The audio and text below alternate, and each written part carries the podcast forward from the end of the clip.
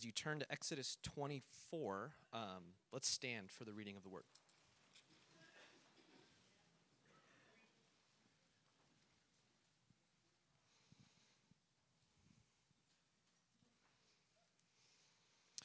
Exodus 24, verses 1 through 11. Then he said to Moses, Come up to the Lord, you and Aaron, Nadab and Abihu, and 70 of the elders of Israel. You are to worship at a distance, but Moses alone is to approach the Lord. The others must not come near, and the people may not come up with him. When Moses went and told the people all the Lord's words and laws, they responded with one voice Everything the Lord has said, we will do. Moses then wrote down everything the Lord had said. He got up early the next morning and built an altar at the foot of the mountain and set up 12 stone pillars representing the 12 tribes of Israel. Then he sent young Israelite men, and they offered burnt offerings and sacrificed young bulls as fellowship offerings to the Lord.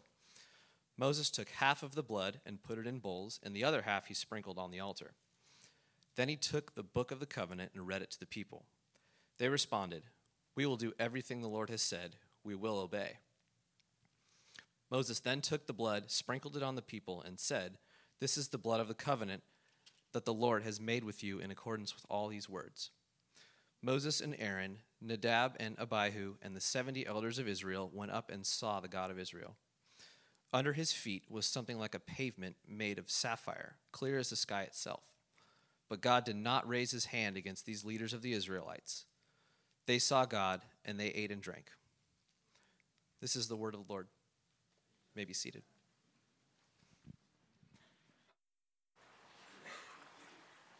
Thanks.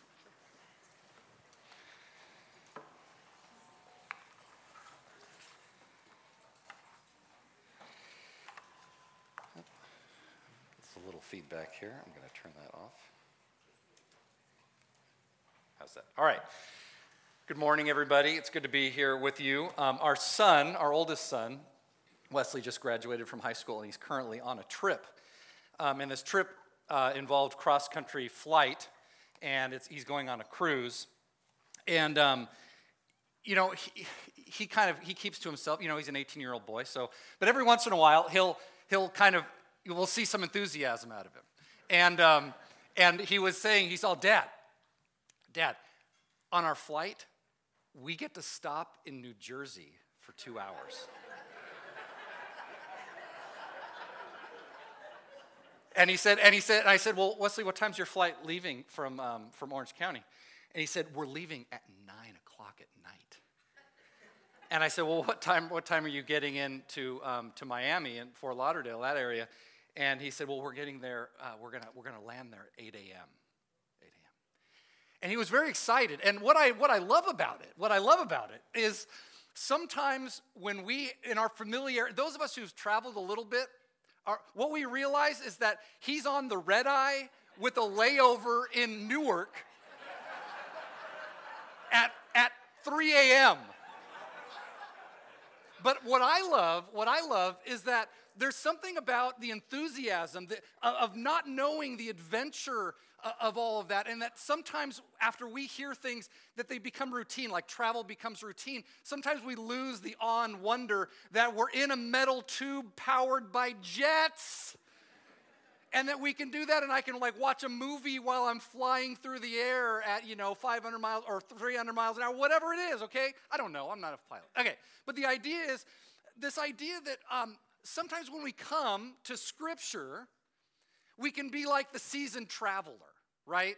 That it seems routine to us. And sometimes we even think, oh, I've heard that before, I've heard that before. And one of the things I love about what, what this, this series that Dave has embarked on, this idea of seeing Jesus in the Old Testament, what we heard from Daniel last week, and hearing about Passover, and, and hearing the scripture read out loud, that and hearing even what Daniel was saying, and, and hearing people hearing the scripture being read and it's like oh wow. I hadn't realized that the first time through like this is new this is fresh. And so today is an attempt uh, for me to come at something that might be routine for you that's something you might have learned back in sunday school back in the day. But to come at it and to try to see this with fresh eyes. And what i'd like to do this morning is i'd like to take a look at this passage exodus 34 or i'm sorry exodus 24 and to ask the questions about what is Jesus doing? What, what is this passage?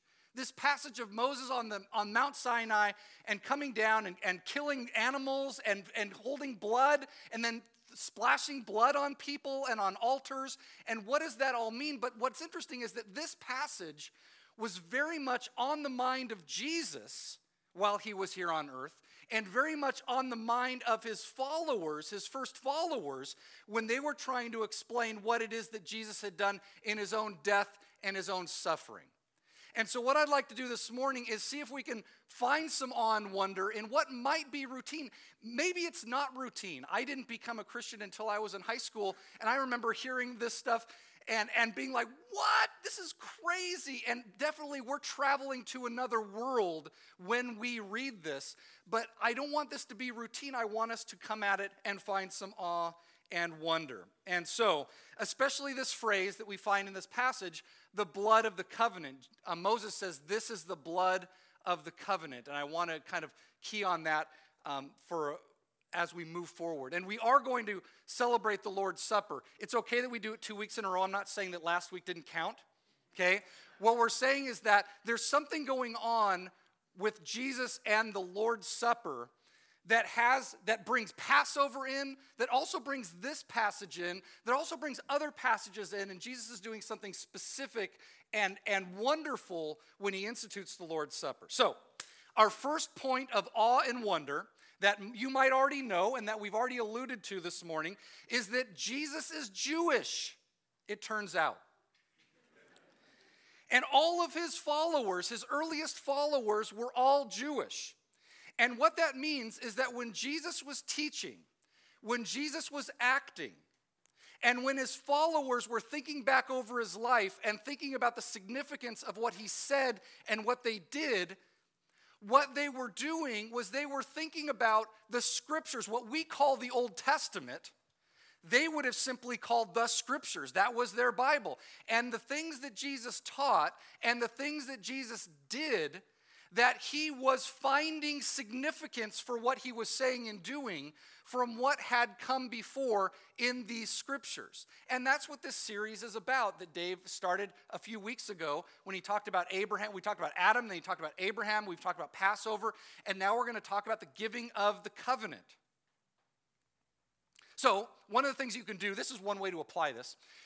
When you read the Gospels, sometimes when you see Jesus do or say something, it's, it's good to go back and to say, well, what is he alluding to?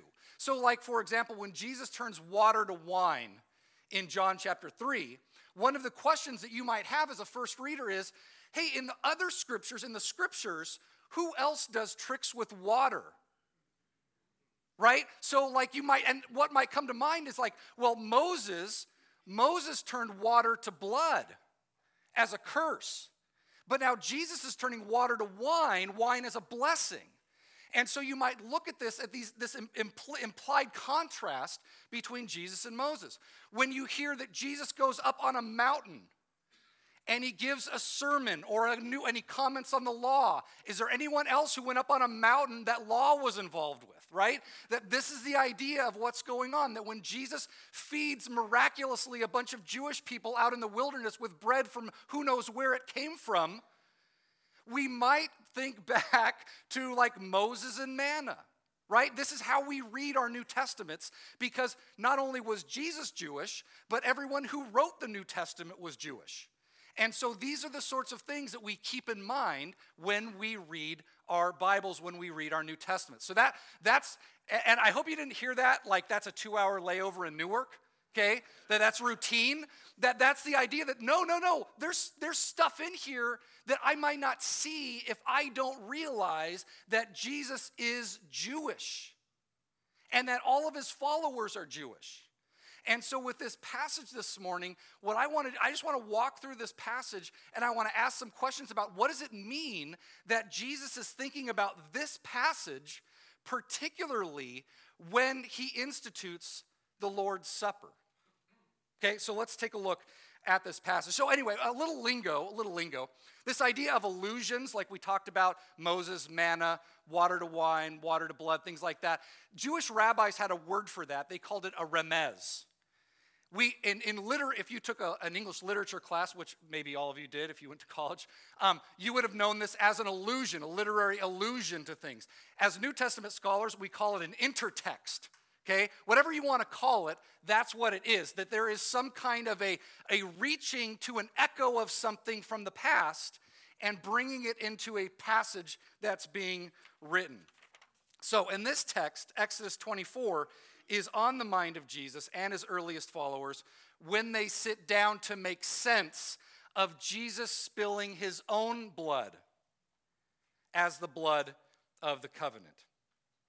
All right, so before we get to Exodus 24, we have a couple things to do. One is this we've got to do a little Hebrew, and the thing is this we've got to understand what a covenant is. We don't really use that language very much today uh, in our society, we don't talk as much about covenants. It's not a dead word, but it certainly is not living as a word, as a term that it would have been in the ancient world. So in Hebrew, the term is berit, and it is the idea that between two people, when you wanted to come to an agreement between two parties that bound them to mutually undertake things on each other's behalf, that was a berit. That was a covenant. Two parties mutually mutually agreeing that they would come together and they would undertake certain things for each other on each other's behalf. That is a berit, that is a covenant. Now, that would happen between two people, but what we see is that God actually decides, I am going to initiate a berit with my people, or with, with humans, and I'm going to call them my people. So, a berit in God's sense, a covenant in God's sense, is that God makes promises to extend benefits to those who are willing to receive them. That God self obligates himself to extend benefits and blessings to people if they are willing to receive them. That's a covenant. So let's take a look at this covenant, or at least the renewal of the covenant that's going on in Exodus 24. So if you have your Bibles, open up to Exodus 24. And we're going to note a couple of things that happen here. When someone in Hebrew, would be you would, you would cut a covenant. The, the verb is you, you, we would say you'd make a covenant, but they would say you'd cut a covenant. But there, what, what, what in, what's involved in the making or the cutting of a covenant? In 24, chapter 1, Moses he, Lord said to Moses, Come up to the Lord, you, Aaron, Nadab, and Abihu. Nadab and Abihu are uh, Aaron's sons, and 70 elders of the nation of Israel, and worship from afar. Moses alone shall come near to the Lord, but the others shall not come near, and the people shall not come up with him. So they've made this threefold distinction, okay? Moses goes up on the mountain, Aaron, Nadab, and Abihu and the 70 elders come to kind of the foot of the mountain, and then the rest of the people have to stay away from the mountain. If you read in Exodus, this all begins in Exodus chapter 19. And in Exodus chapter 19, you have this beginning of Moses going up on the mountain, the elders coming up, and the people staying afar because the mountain is so terrible that there's lightning and gloom and whirlwind. And there's this, this command even if a beast touches the mountain, it must be stoned. It's the, the presence of the Lord comes down on the mountain, and the mountain becomes holy, and anything unclean or unholy that touches the mountain is going to get wiped out. And so there becomes this distinction that God says Moses can come up, the 70 elders can come up here, but the rest of the people have to stay away. Okay? So we have this distinction that comes along. In verse 3, this starts in 19. So in then chapter 19, you have this, this idea that, uh, that Moses is coming up, and then God gives Moses the, tw- the Ten Commandments, the two tablets. And then he gives these various other commands in chapters 20, 21, 22, and 23, most of which are about how to deal justly with other people, how to be fair to other people, especially to people who do not have the protections that they might need, things like slaves, things like uh, people like, like women that are, that are more vulnerable, people that are sojourning with them, okay? People who don't have the, the infrastructure around them to keep them up. Moses says, You've got to act justly. God says, If you're going to be my people, you have to be just to these people. And a lot, if you read in chapters 21, 22, and 23, a lot of the laws that are given on that initial covenant are about how you're going to deal with people who are not able to protect themselves. So, verse 3 of chapter 24 Moses came and told all the people all the words of the Lord and all the rules.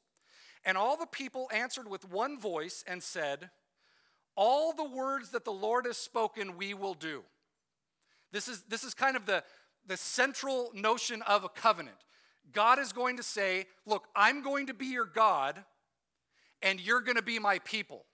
And what that means is, as your God, I'm going to promise blessing, I'm going to deliver blessing, but as my people, there are certain things that I'm asking you to do. I'm going to obligate myself to you, but I'm going to ask that you would obligate yourselves to live a certain way and obligate yourselves to me. So he, they say, All that the Lord has said, we will do. Moses wrote down all the words of the Lord, uh, which is later going to be known as the book or the scroll of the covenant. So everything that happens between in chapter 20, 21, 22, and 23, Moses writes down into this scroll, and now they have this scroll. And all the people have said, everything that the Lord has just said, we will do. And you have the you have the makings now of a covenant. All that's left now is to seal the covenant. And the way it's going to be sealed, what we find out is it's going to be sealed with blood. I don't know why, and no one does know why, to be honest. I've read commentaries. It was funny, this week I was like, man, I got to do some work in Exodus 24. And I started reading these commentaries. Nobody can agree on why the blood is used. We'll get to some ideas, but here we can go. Here we go. So in verse 4 or verse 5, no, sorry, verse 4, Moses wrote down all the words of the Lord, and he rose early in the morning. He built an altar at the foot of the mountain and 12 pillars according to the 12 tribes of Israel. So if, if here's the mountain, this is, you got the altar and we've got an altar down here. And he builds it with 12 pillars, and he, he makes an altar. And then he has young men, in verse 5, he sent young men of the people of Israel who offered burnt offerings and sacrificed peace offerings. Two things. Burnt offerings um, there, there's a little bit of a difference. There's, I don't know if we, this is something for me. I, I, got really interested in kind of the, the nature of the atonement of Jesus and what he did. And what I realized is that there's not just one type of sacrifice, there's lots of types of sacrifices that accomplish lots of different things. One of the things that they're offering, they're offering a burnt offering. Um, which is an offering of cleansing, but they're also offering a peace offering before God, which is an offering of fellowship. So one is an offering for cleansing, one is an offering fellowship, this invitation to fellowship. Or I should say, a response to the invitation of fellowship. And so they do this. They take, they offered burnt offerings and sacrificed peace offering of oxen to the Lord. Oxen, not one ox, two oxen. And some translations might say calves. These would be bull calves, at least two of them. Okay? Now, I've never seen an animal slaughtered before. Okay? Maybe some of you have. Maybe some of you lived on a farm, a dairy. Maybe some of you have worked in a butcher shop, something like that. I've never seen a, an animal slaughtered. But these are large animals. And this is what happens. Verse 6 Moses took half of the blood, so they slit the throats of these animals, and the blood starts to run out. Moses doesn't just let the blood run out, he takes he, he catches the blood in basins. The, the ESV says basins. I, the, the version that was read, there was bowls. These are big animals, these are basins. And they collect the blood in basins. It's a lot of blood. Two bulls, big basins of blood, and this is what they do. Moses took half of the blood, put it into basins, half of the blood he threw against the altar. So he takes half of the blood and he splashes it. He, some translations might say sprinkle. It's a basin of blood. Okay? He splashes it on the altar. And then it says this. Then he took the book of the covenant, which we just found out is Exodus 20 through 23, with the Ten Commandments and the rest of these commands to be just and fair. He took the book of the covenant and he read it again in the hearing of the people. And again, the people say, All that the Lord has spoken, we will do, and we will be obedient. And Moses took the rest of the blood and he threw it on the people. I love that there were gasps. I just, I love that there were gasps because it says we're not on a two hour layover in Newark anymore, are we? Like, we, we're really hearing this. We're, we're really hearing that Moses took a basin of blood and he started splashing it on people. What? All right. Now, what the heck? Why does he do that? What's with blood? What is going on with blood? And we just sang a bunch of songs about blood. And if you're new here, you're like, why are they singing about blood? Right? Well, there's something about blood. There's something about blood, and we can't entire we don't entirely know what it is. There are clues in the Old Testament, there are clues in the New Testament about what blood accomplishes, but to be fair and honest, not everybody agrees about what this blood and the splashing of the blood accomplishes. One idea is that blood purifies. Now, at the same time, this is a little counterintuitive because if you ever got blood on your clothes, it's not exactly purifying the clothes, right? It's not exactly, it's staining. It feels like it stains.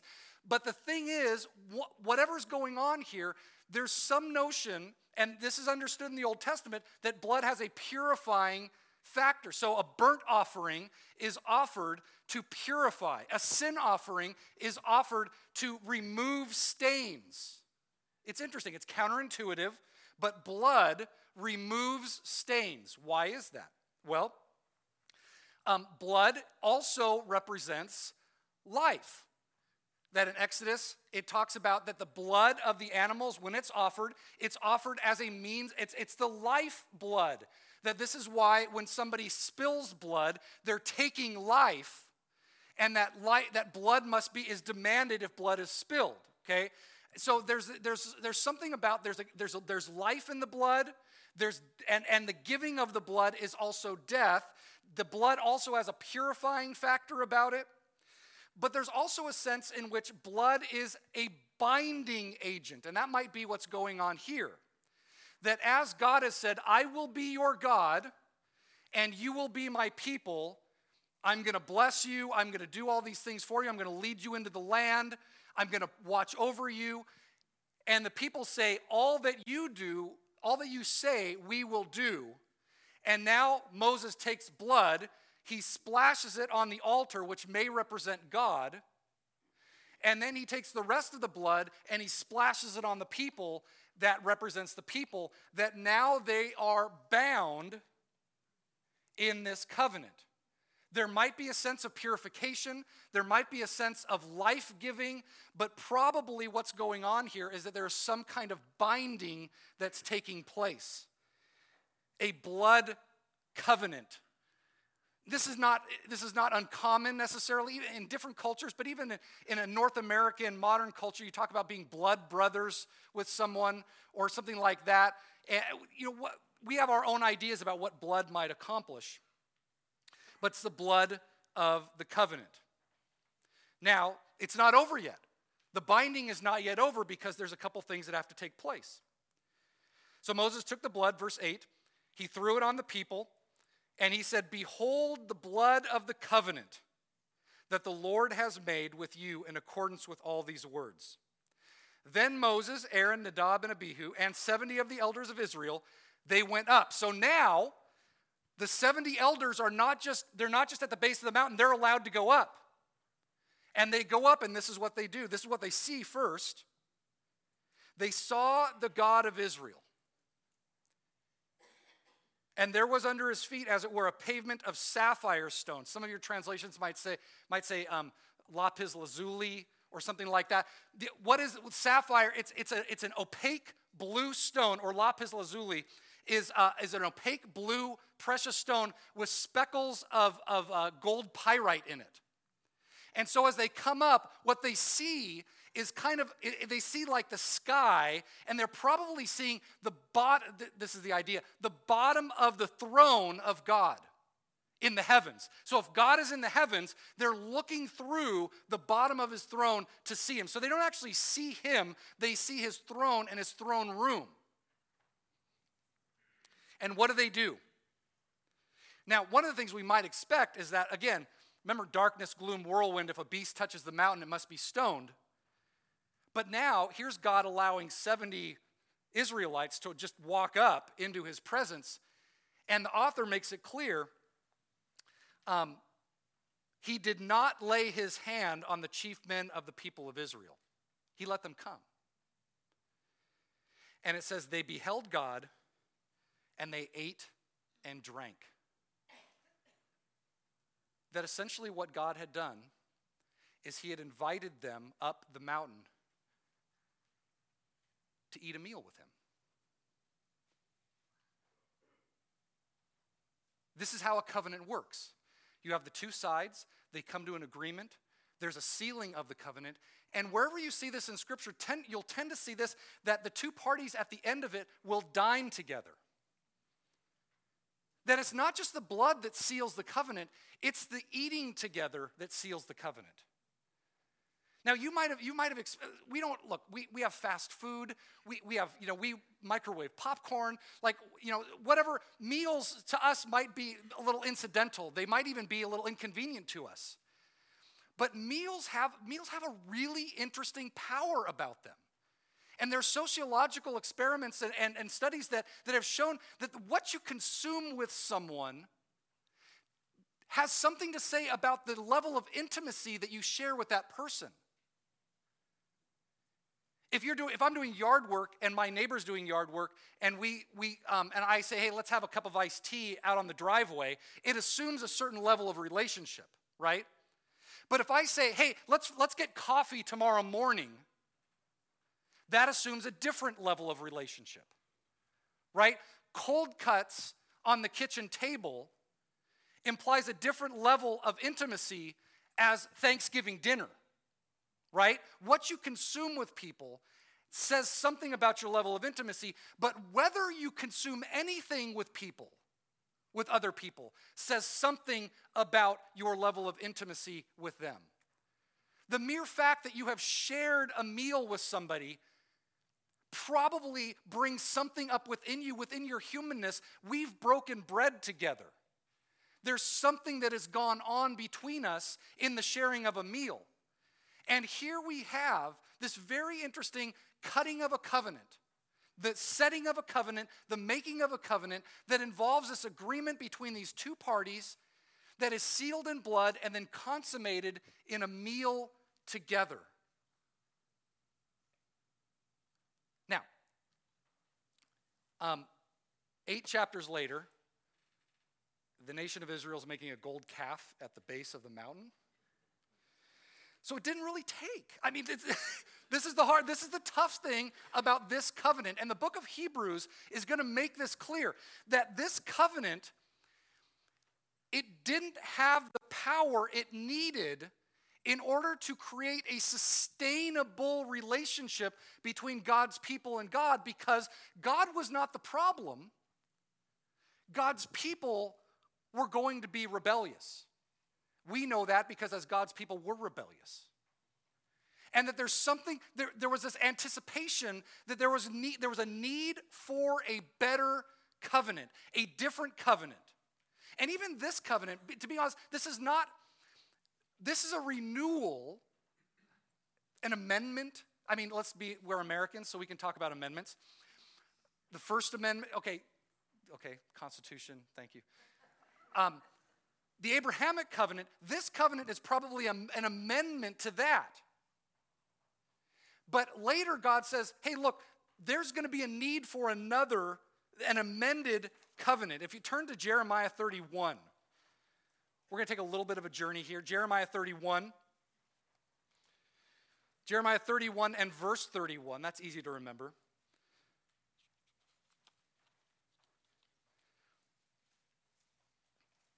So, eight chapters later, the people had broken the covenant. And at that point, the covenant is renewed. But the covenant is tenuous.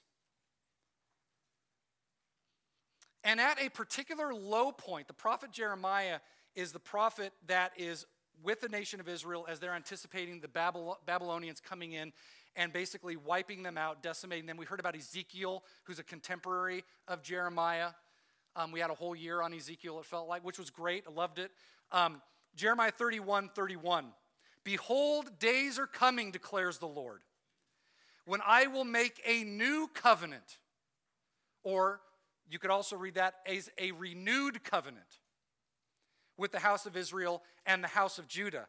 Not like the covenant that I made with their fathers on the day when I took them by the hand to bring them out of the land of Egypt. Not like Exodus 24, I'm going to make a new covenant. He says, My covenant that they broke, though I was their husband, declares the Lord. We're going to come back to that. For this is the covenant that I will make with the house of Israel after those days, declares the Lord. I will put my law within them. I was reading this in Hebrew, and a good reading of this is actually the idea that I'm going to take my law and i might put it within them, but I'm going to take my law and I'm going to give it to them. The verb is to give it to them. I'm going to give it within them. I'm not going to give it to them up on a mountain, high on a mountain with only one person coming down. I'm going to come down within them and I'm going to give the covenant within them. I'm not going to be this distant God. I'm not going to put barriers between. I'm not going to say, you stay there, I stay here. I'm going to come down within their midst. And I'm going to bring my law within their midst. I'll put my law within them. I will write it on their hearts, not on stone tablets. I'm not going to write it on stone tablets. I'm going to come within them and I'm going to write with the finger of God, I'm going to write on their hearts. And then the quintessential statement of the covenant I will be their God, and they will be my people.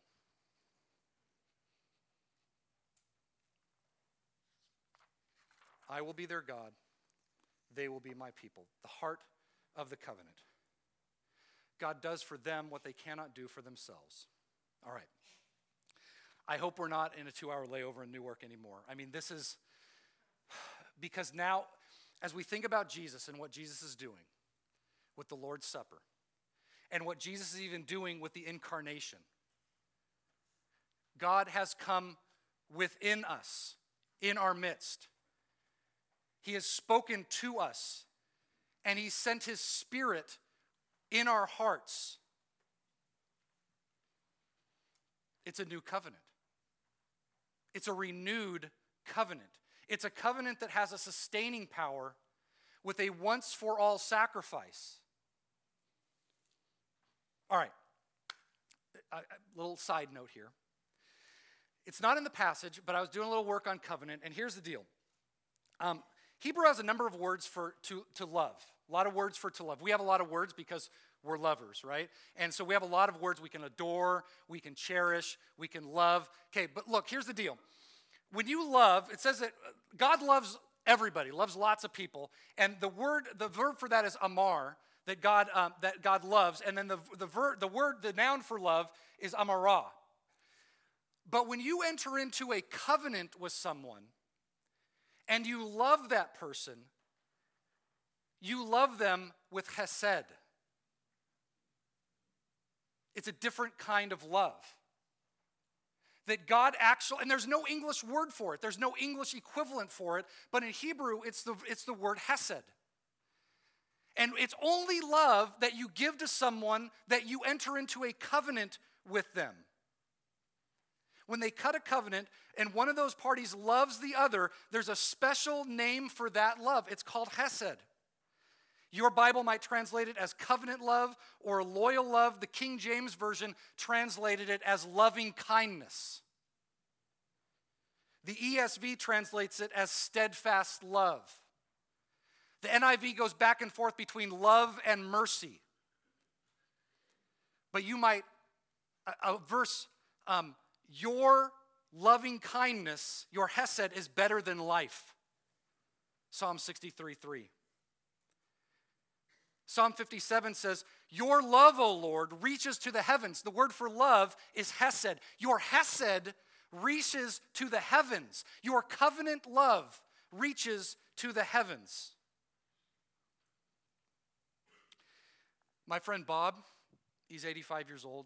Um, I serve on a board of directors with him. Um, he's been a good um, a mentor, a good friend to me. Um, Bob recently had a heart issue, and they needed to go in to correct it. He's 85. I always Bob's like Caleb in the Old Testament, like he would take the hill if he could. You know, that's that's who he is. Um, and there were complications, and he had a, a series of strokes um, during the operation. Sorry, um, and he's confined to a bed now. Um, sorry, I didn't expect this. Woo! Okay.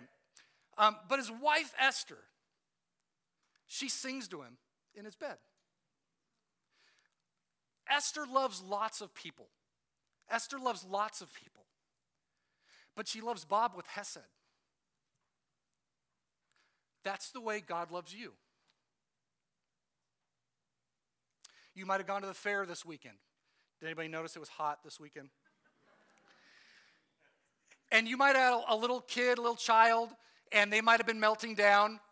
Um, and so what you did is you picked up your, your daughter and you put her on your shoulders and you walked around. Now, there are lots of kids at the fair that were all melting down. But why did you put your daughter on your shoulders? Because you love her with Hesed. That's the way God loves you. I snore. And it's worse when I eat bad. And I'm just okay. Um, and my wife, she'll just gently nudge me and tell me to turn over. She won't kick me out of the room. You know why? She loves me with Hesed. It's a covenant love. My brother in law and his wife, they went to Uganda. They visited an orphanage, the Amani Orphanage in Uganda. They met two toddler Ugandan boys. This was about, about 12 years ago, maybe 13 years ago. And they said, We think God's calling us to make these two boys a part of our family. And they adopted Dwayne and Joseph from the Amani orphanage in Uganda. They did it, and their own biological kids said, Yes, we think that Dwayne and Joseph should be part of our family. They should be our brothers. And they chose to obligate themselves to these two young boys. There were lots of boys in that orphanage. Why these two? Because they loved them with Hesed. They entered into a covenant relationship. We saw, we saw up here the Humphreys. Why, why is it that you guys love Malenga? What do you, you love Malenga with Hesed? You've entered into a covenant relationship. You've heard it, you heard it from them. He's like their son. And this is the beautiful thing. When we talk about covenants, it changes the way, there, even the scriptures, it, it, it, it reaches for metaphors to grab. Like in Jeremiah 31, it says, They broke my covenant even though I was a husband to them. Paul will say in the New Testament that what this is like is you being adopted by God, that God becomes your father. It's not just, I will be your God, you will be my people. No, it's, I will be your father, you will be my children. I will be your husband, you will be my bride. Because when you enter into a covenant with someone, you love them differently. You love them with Hesed. And when God enters into a covenant with his people, he loves them differently. And if we don't understand that, then when Jesus comes and he stand he sits and he reclines with his followers and he says, Eat and drink with me before I spill my own blood.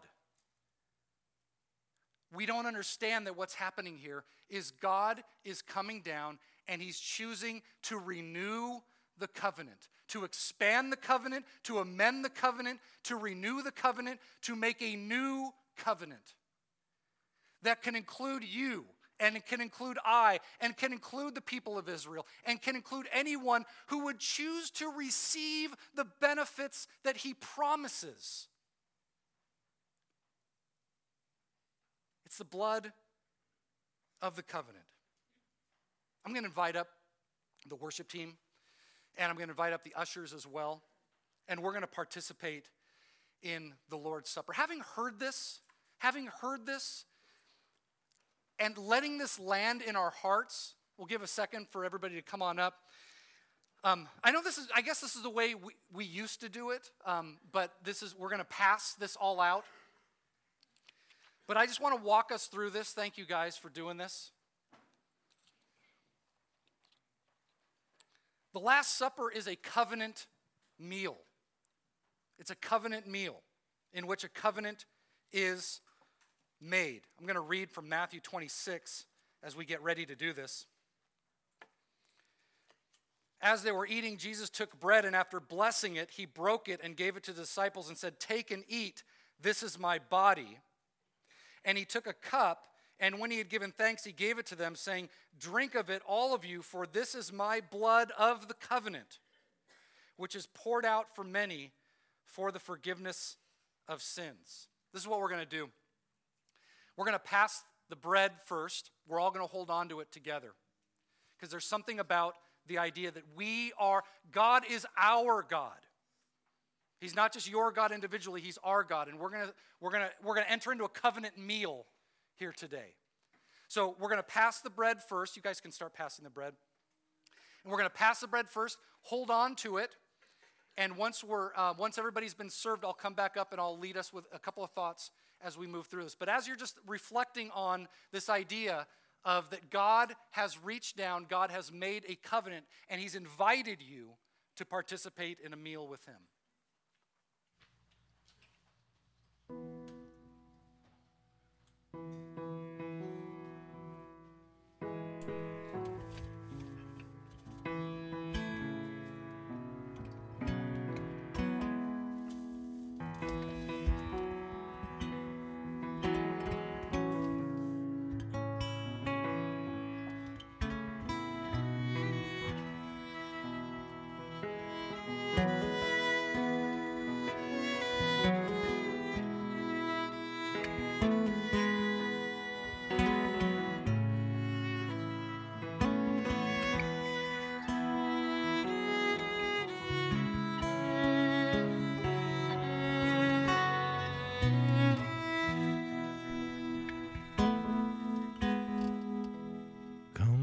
Sinners, poor and needy, weak and wounded, sick and sore. Jesus ready stands to save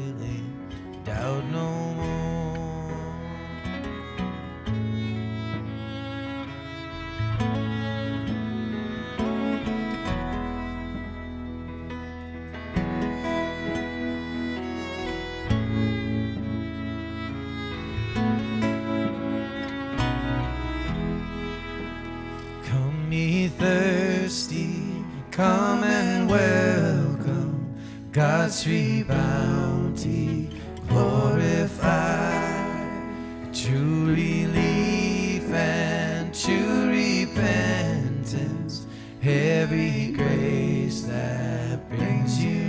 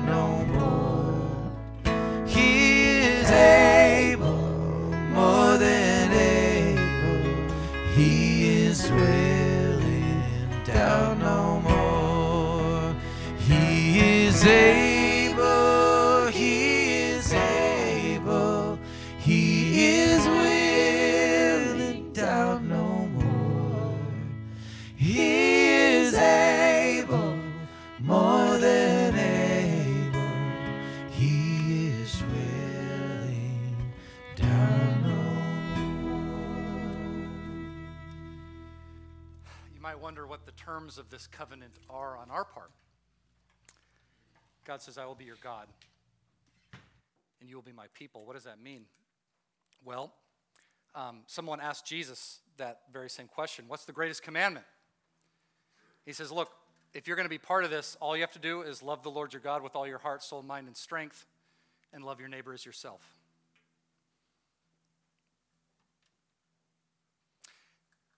That's what we're commemorating here. Our, we have our part.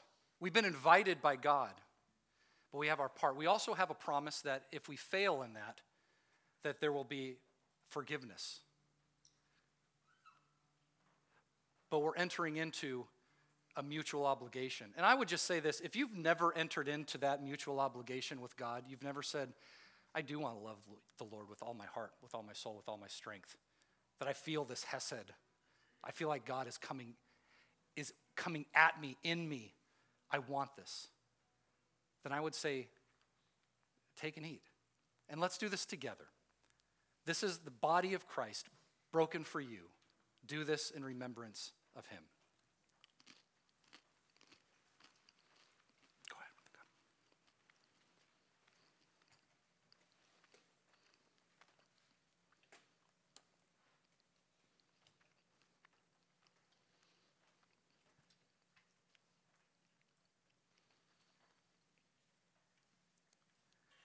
Once again, we'll pass the cup and hold on to it until we're all served.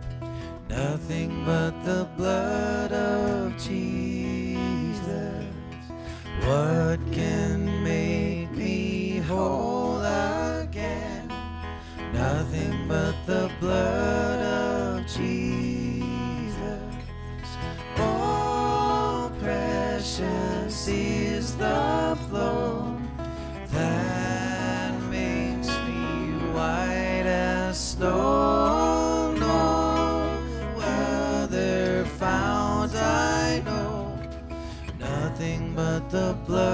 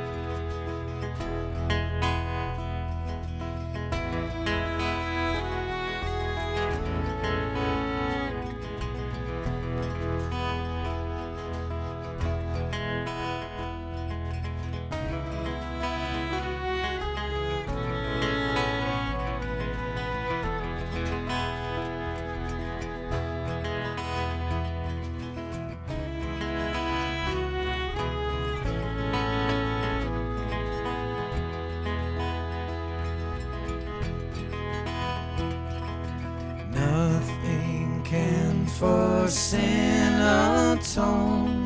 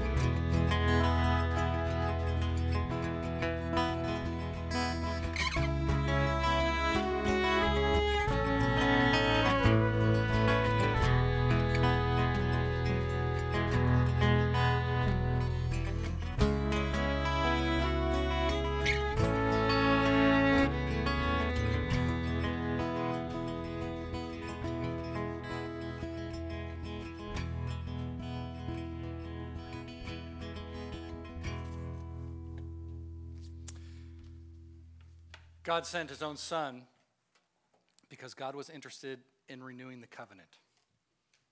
God was interested in not doing it with the blood of bulls and goats, but with his own blood. Because that's what Hesed ultimately looks like. There's no greater Hesed than if a man lays down his life for his friends. And so, as we do this, let's consider that Moses is not splashing blood on you, you are ingesting the blood. It's splashing inside of you because God wants to put his law within you, write it on your hearts. This is the blood of the covenant. Do this in remembrance of Jesus.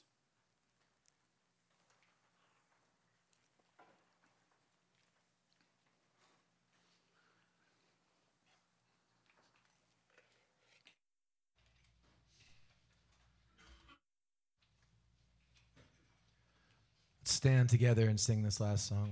Your name will ever be on my lips.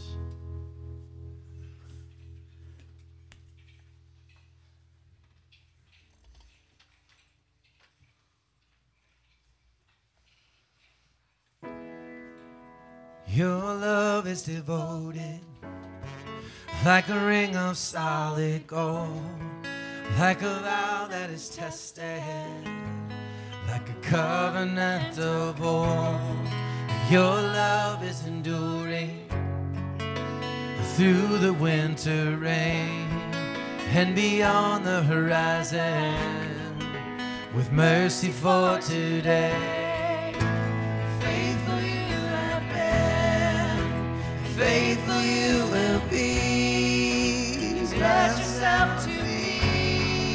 And it's why I sing your praise ever be on my lips, ever be on my lips. Your praise will ever be on my lips, ever be on my lips. Your praise will ever be on my lips, ever be on my lips. Your praise will ever be on my lips,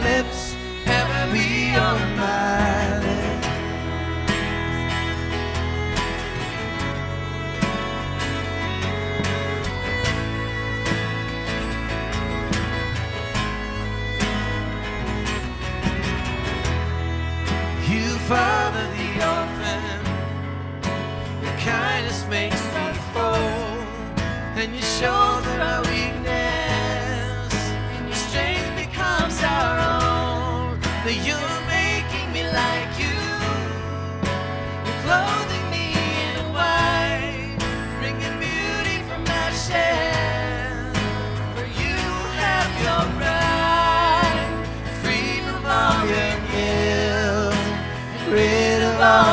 shame. We know my your name, and that's why I sing your praise will ever be on my lips, ever be on my lips. Your praise will ever be on my lips, ever be on my lips. Your praise will ever be on my lips, ever be on my lips. Your praise will ever be my lips,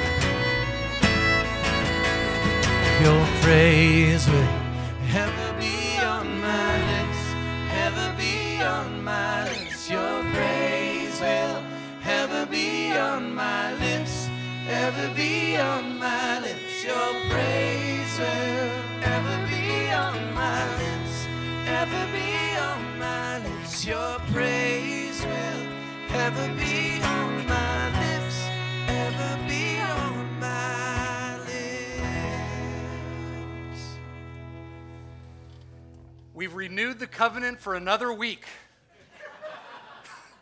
I joke, but Jesus says, do this often. And as you do this, do this in remembrance of me. And I guess this is the thing God is always inviting you to dine with him. Always. It's the new covenant. It's the new covenant. And so, in that grace, in that favor, in that hesed, let's go into our day. Have a great day.